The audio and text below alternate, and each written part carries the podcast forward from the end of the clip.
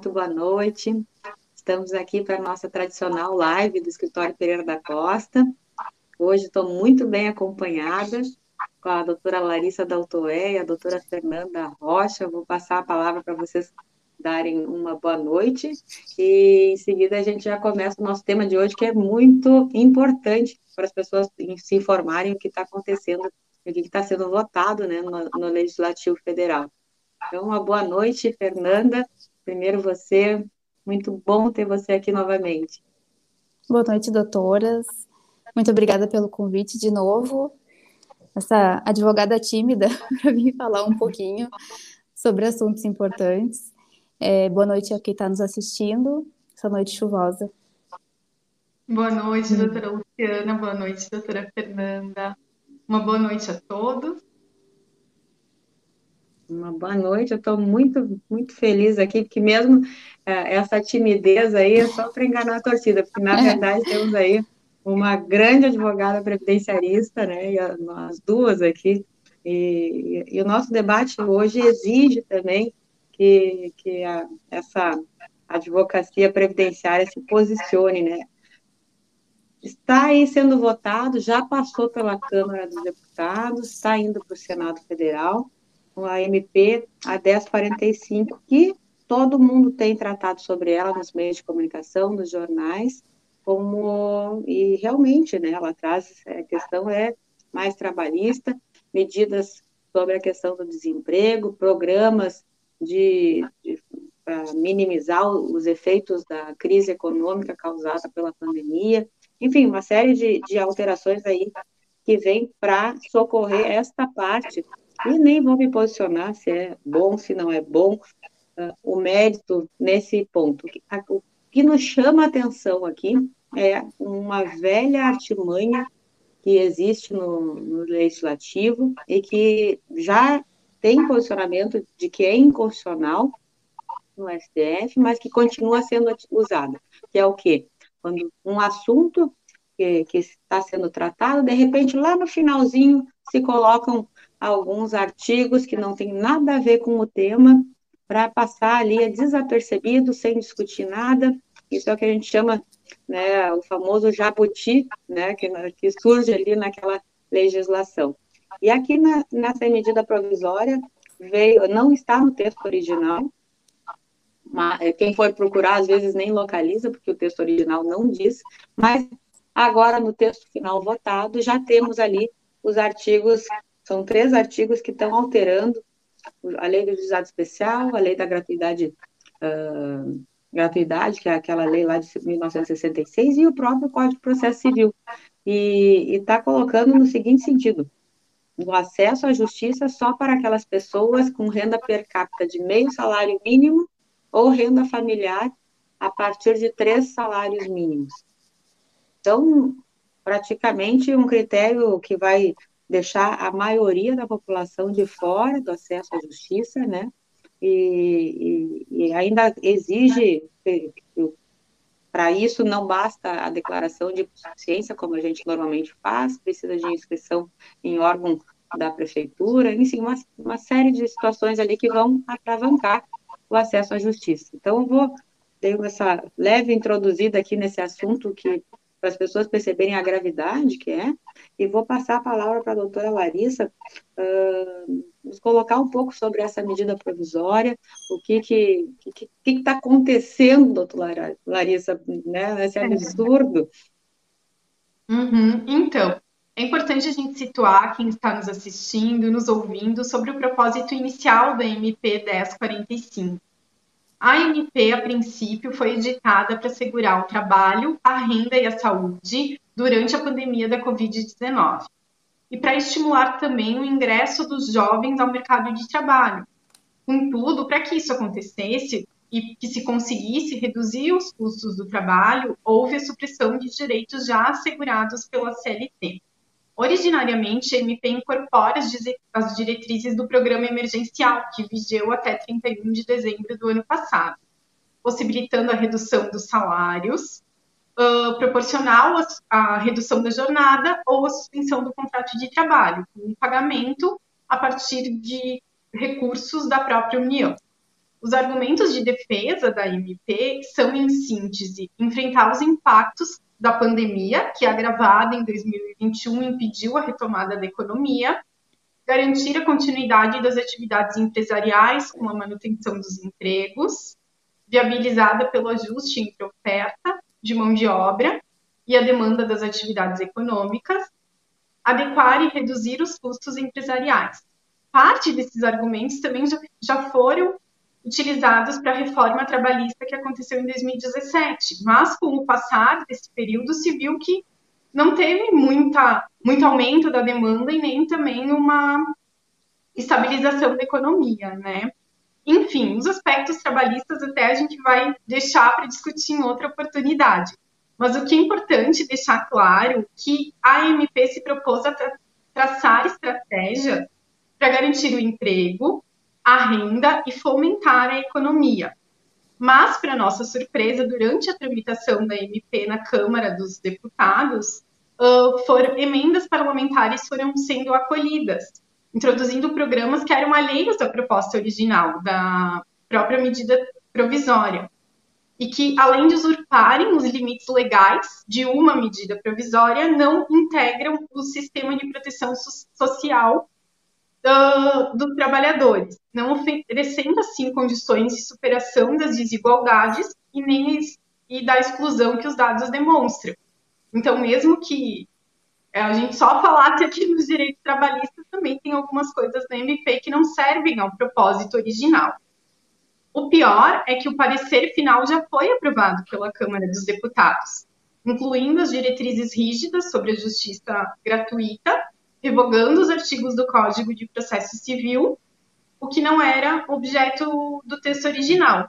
E essas regras de acesso tiveram pouquíssima discussão, para não se dizer que não teve nenhuma, né? Porque, de fato, não houve debate sobre isso na Câmara dos Deputados, e ela foi estrategicamente inserida numa MP que não tratava desse assunto, né? Além de ter sido aprovada, então, de forma precoce pela própria Câmara. É, é verdade. Entrou a pressa, na verdade, o assunto realmente, claro, estamos aí numa crise econômica, uma pandemia, e o, o mérito merece pressa realmente, né? Precisamos agir rápido com medidas, e aí entrasse no mérito de que são boas, não são boas, atendem, não atendem, enfim, e o que, que entrou de carona aí, esse jabuti, essa, essa, essa coisa absurda, uhum. que é esses artigos, são três artigos que alteram as regras ali, que, que praticamente o acesso à Justiça Federal vai ter que pagar uh, custas, vai ter que pagar, uh, adiantar custos de perito, né, sucumbência, então vai onerar por demais, é um absurdo uma coisa dessas e não tem nada a ver com esses assuntos que tu está colocando, de, de medidas contra o desemprego, uh, ações, medidas trabalhistas, não tem nada a ver com isso. Uh, outra coisa que chamou a atenção também, não vai bastar apenas a gente fazer a declaração de insuficiência, como a gente costuma fazer, advogados e os juízes apreciarem, e sendo o caso, pedindo mais provas. Agora, eles estão solicitando a inscrição no CAD único. A gente falou numa outra live ali o quão complicado é fazer essa inscrição no CAD único e, às vezes, a dificuldade que as pessoas têm de conseguir uh, o atendimento, de conseguir entender as perguntas. Eu vou passar a palavra para a doutora Fernanda, falar um pouco o que, que ela acha sobre esse requisito aí, não bastasse né, o requisito uh, econômico, agora também esse, Fernanda. Então, vamos voltar um pouquinho e falar um pouco sobre o que, que é o CAD único e onde a gente faz o CAD único e para que, que ele serve. O CAD único é o que a gente chama o cadastro único dos programas de assistência social. Ou seja, uma pessoa que precisa ou quer receber um Bolsa Família precisa fazer o cadastro no CAD único. Outros auxílios também, como auxílio, aquela redução na conta de luz, isso tudo entra no CAD único. Então, onde é que a pessoa faz o cadastro único? No CRAS da cidade, né, que é o Centro de Referência da Assistência Social. E isso também serve para o famoso benefício assistencial que a gente fala. O que, que acontece? O CRAS, hoje, a pessoa de baixa renda é considerada aquela que ganha até meio salário mínimo, ou no máximo três mil, três salários mínimos por o grupo familiar, né, se eu não me engano. Então, essa pessoa vai lá, se cadastra nesse programa para poder receber esses benefícios.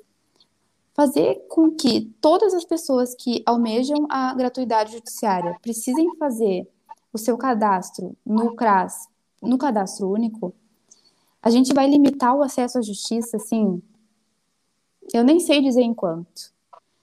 Porque hoje, quando a gente pede a gratuidade judiciária uh, com aquele formulário de declaração de hipossuficiência, qualquer pessoa vai poder, pode assinar aquele documento. A gente até pode entender que é um instituto da gratuidade que não é utilizado de uma maneira tão aprimorada quanto deveria. Mas, então, se o juiz entender que a pessoa não faz, não faz jus a esse benefício, vai pedir para juntar imposto de renda, uh, próprio CNIS, para saber quanto que a pessoa ganha por mês, carteira de trabalho. Então, assim, uh, é olhado hoje caso a caso. Então, fulano ganha 3 mil por mês, mas ele gasta 2 mil em remédio, como é que tu pode dizer que essa pessoa não tem direito à assistência gratuita, né? Ou o ciclano ganha quase o teto da previdência. Ah, ele tem condição de pagar as custas do processo, mas o fulano tem cinco, seis dependentes previdenciários, né? Dependentes previdenciários não, dependentes, filhos, esposa. Uh, hoje é assim, né? Olhado caso a caso. Se essa MP passar, a, o que, que vai acontecer? Quantas pessoas vão deixar de, de propor uma demanda por não ter condição de arcar com as custas, né? Quantas pessoas que precisam de um benefício por incapacidade, mas daí tu vai ter que pagar as custas do processo, tu vai ter que pagar o, a perícia, que, que pode ou não ser barata, não sei o que é barato para as pessoas também, né? Então, esclarecendo isso, uh, a gente se atentar que, a partir do momento que passar esse MP, vai ser necessário a pessoa se inscrever no CadÚnico, no CRAS, que já é um acesso difícil, né, como a doutora falou. Agora, na pandemia, quantos órgãos públicos não estão funcionando de, de forma presencial? Quantas cidades do interior não tem CRAS? Tu tem que ir na prefeitura num órgão específico, que também agora não está aberto, provavelmente, provavelmente, na maioria das cidades não está aberto. Um, então, assim, é muito problemático porque, primeiro, porque se a MP passar, ela vai alterar. Uma medida provisória, ela parte do executivo, passa para ser, depois, ela vale por 60 dias, ela passa para ser uh, validada pelo Congresso, né, que é a Câmara mais o Senado. Então, assim, vai alterar por uma MP simples, que foi colocada um, uma, um regramento que não tem nada a ver, vai ser alterado o Código de Processo Civil, a lei dos juizados especiais federais e a CLT. O quão problemático é isso? Muito. Né? Essa é a minha, é a minha opinião, eu acredito que seja a opinião de vocês. Né? Então, assim, a gente que trabalha com previdenciário, a maioria, a maioria das, das, pessoas são hipossuficientes, a limitação do acesso à justiça é, é imensa, né? É, é um obstáculo ao acesso à justiça, é impedir o acesso à justiça, é não permitir que o cidadão busque uh, consertar os erros que acontecem e que afetam direitos fundamentais, no caso do direito previdenciário, né? Então, uh, os juizados especiais, vamos dizer assim, que vão ser os mais afetados, é. um dos maiores demandantes que temos nos juizados especiais federais é o INSS. Né? deve ser 80% das demandas é contra a demanda previdenciária. E os juizados especiais federais foram criados com o intuito de ser uma justiça para causas de pequeno valor e a, a dar mais acesso uh, às pessoas à justiça para correção dos problemas e uma justiça rápida, uma, uma justiça, vamos dizer assim, barata, para que seja acessível às pessoas para corrigir as injustiças, né? tendo tudo isso, ao longo dos anos, o que, que a gente notou? O INSS uh, segue sendo o maior demandante. E como é que veio, então, a, uma solução para esse problema né, de, de, de o INSS ser responsável por muita demanda na Justiça Federal. Uh, em vez de a gente atuar uh, melhorando a atuação da, da autarquia pública, uh, formando melhores servidores, respeitando o que a jurisprudência já tem decidido na justiça para que a administração não vá contra, obrigando o cidadão a ter que discutir na justiça coisas que já estão com temas repetitivos, inclusive. Não, a gente não vai resolver uh, uh, nesse, nesse, vamos dizer assim, nas causas.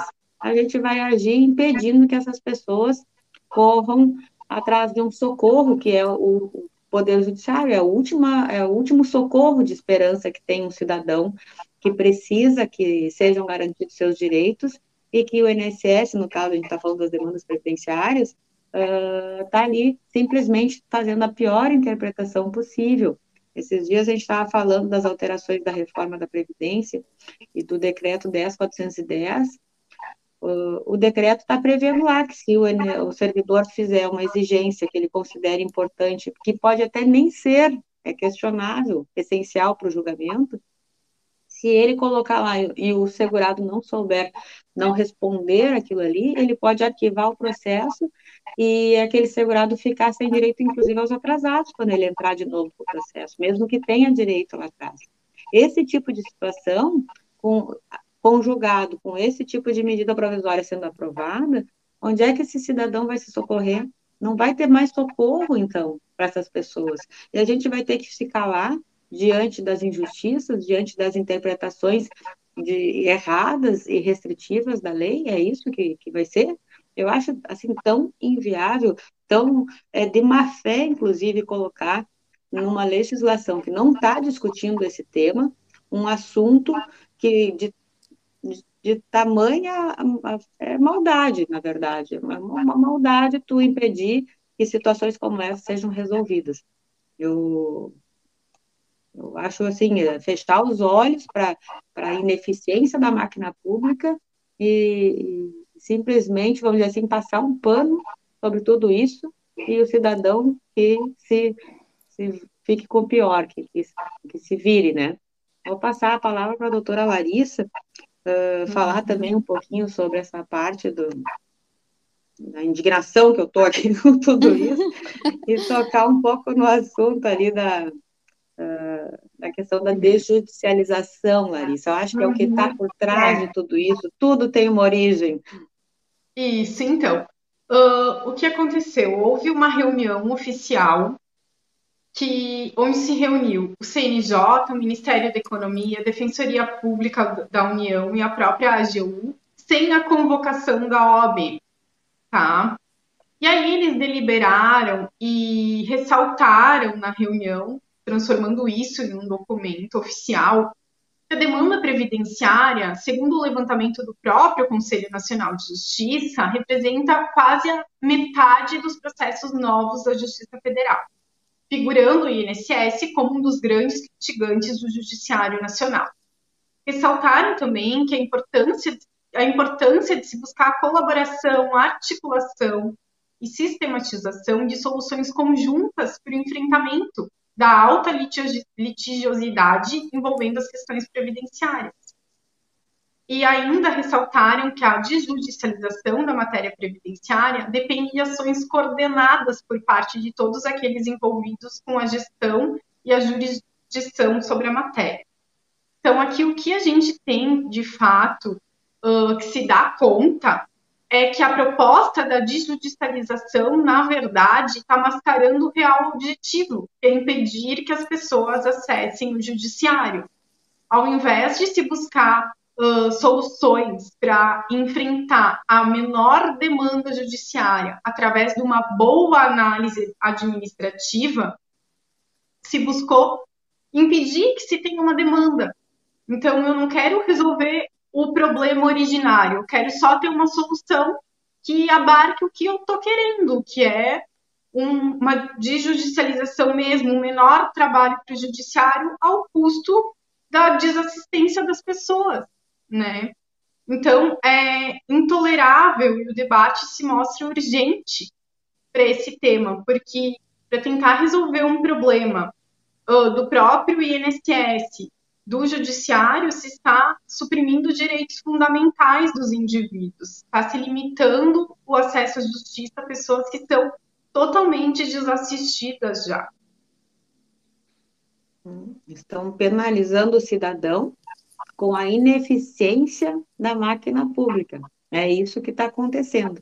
E, e, vamos dizer assim, sem passar pela discussão da opinião pública devidamente, colocando dentro uma regra que trata de alteração de código de processo civil, entre outros, como a, a Fernanda também bem me colocou, não é o meio, um instrumento legal adequado, né, o, a forma como estão fazendo não é adequada, não há, não há de, uh, debate sobre isso, e cabe aqui lembrar, uh, isso está sendo em votação, não ainda, ainda não foi uh, aprovado, então, nas duas casas legislativas, apenas na Câmara, na Câmara dos Deputados, e ainda falta o Senado. Por isso, essa corrida da OAB, se vocês têm acompanhado as redes sociais, as pessoas acompanham, os advogados que atuam na área previdenciária, principalmente, estão fazendo postagens contra a medida provisória, uh, mas é em razão desta situação, desse jabuti colocado ali, que altera as questões de, de gratuidade. A atuação aqui da, da, da OAB do Rio Grande do Sul e da Comissão de Seguridade Social, nosso presidente Tiago Kedrick, está sendo muito, vamos dizer assim, uh, valorosa e está conseguindo atingir o objetivo.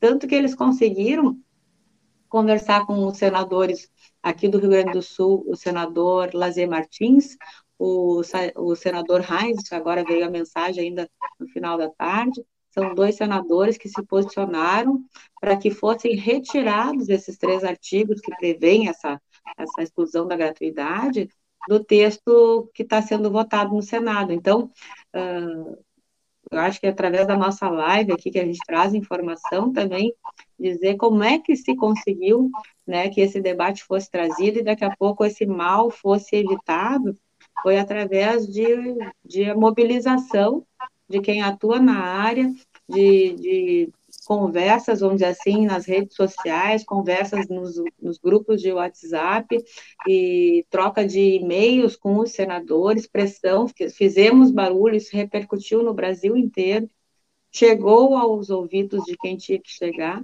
e a gente está vendo agora que, em princípio, já temos dois senadores né, se posicionando contra, e vão no plenário com certeza se posicionar, e se Deus quiser, né, a gente está torcendo que sejam ouvidos lá e que realmente isso seja retirado do, do texto, que está sendo votado a toque de caixa, ok, não, a matéria é, demanda urgência, é uma crise realmente, mas se aproveitar disso para trazer um, uma lesão desse tamanho para o cidadão, é uma coisa de tamanha má fé que eu não sei, não tem, não tem nem palavras para nomear uma coisa dessa.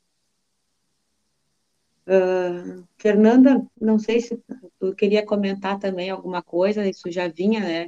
Já um debate de outras épocas.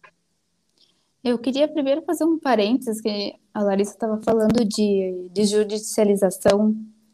No ano passado, eu fiz uma pós-graduação de direito de processo, direito e processo civil. E numa das aulas levantou-se a discussão da hiperjudicialização brasileira, e que o CPC já veio tentar corrigir isso com a política de acordos, né, com, com a mediação, com, com toda essa arbitragem, etc. Mas o que acontece? Isso é. Quantos anos a gente tem de processo civil novo? Seis, 2021, seis anos. E a gente não consegue implementar essa política de acordos e de propostas de acordo. No caso do direito previdenciário, o que a gente vê é o INSS só propõe acordo nos casos de incapacidade, depois de uma perícia que ateste que a pessoa realmente tem aquela incapacidade e que foi de X a X, né? Não é uma incapacidade. Né?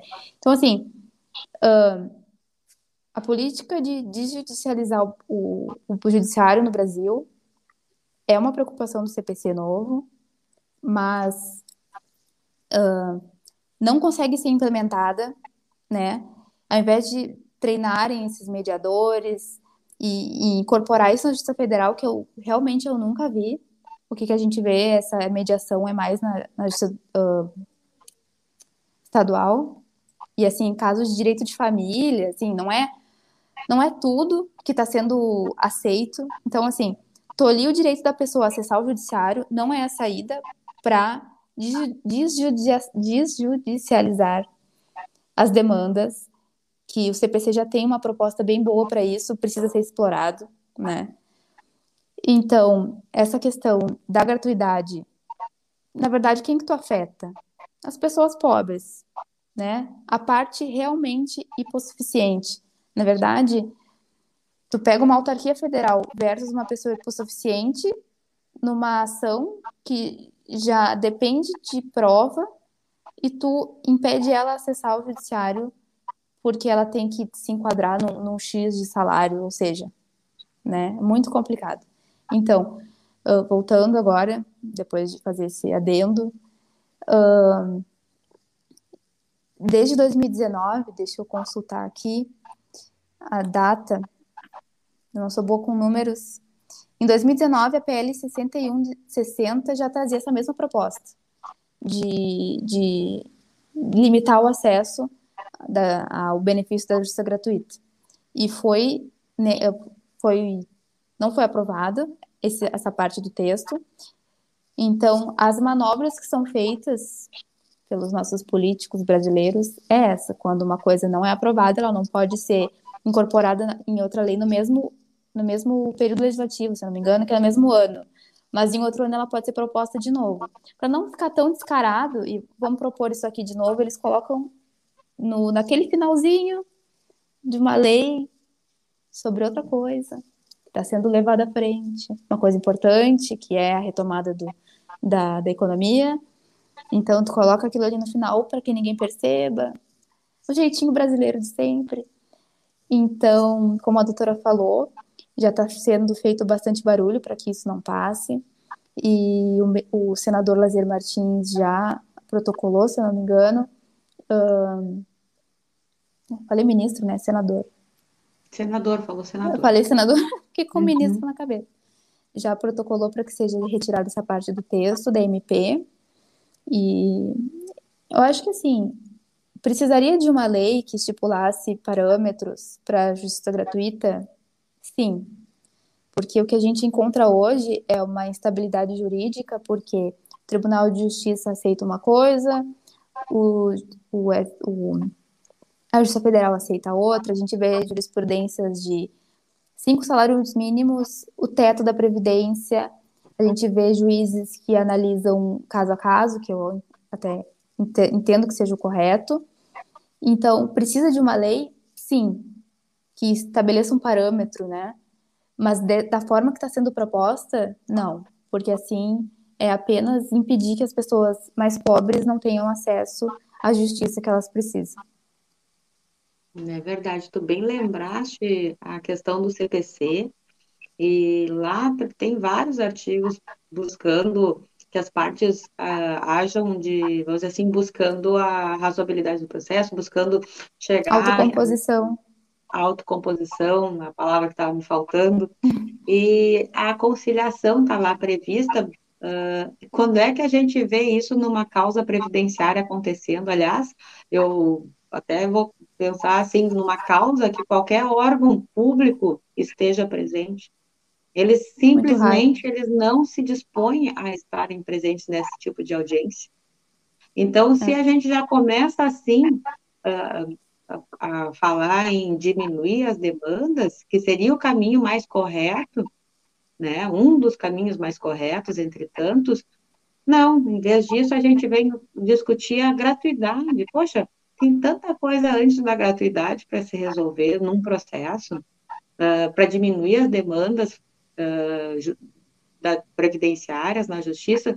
Por exemplo, bem fácil, servidores do INSS uh, ah, melhores treinados, eles observando, assim, eu não vou nem longe, a própria, a própria jurisprudência do, das juntas de recursos, do Conselho de Recursos Administrativos, são positivos, a gente, às vezes, faz recurso administrativamente e reverte a decisão de primeiro grau.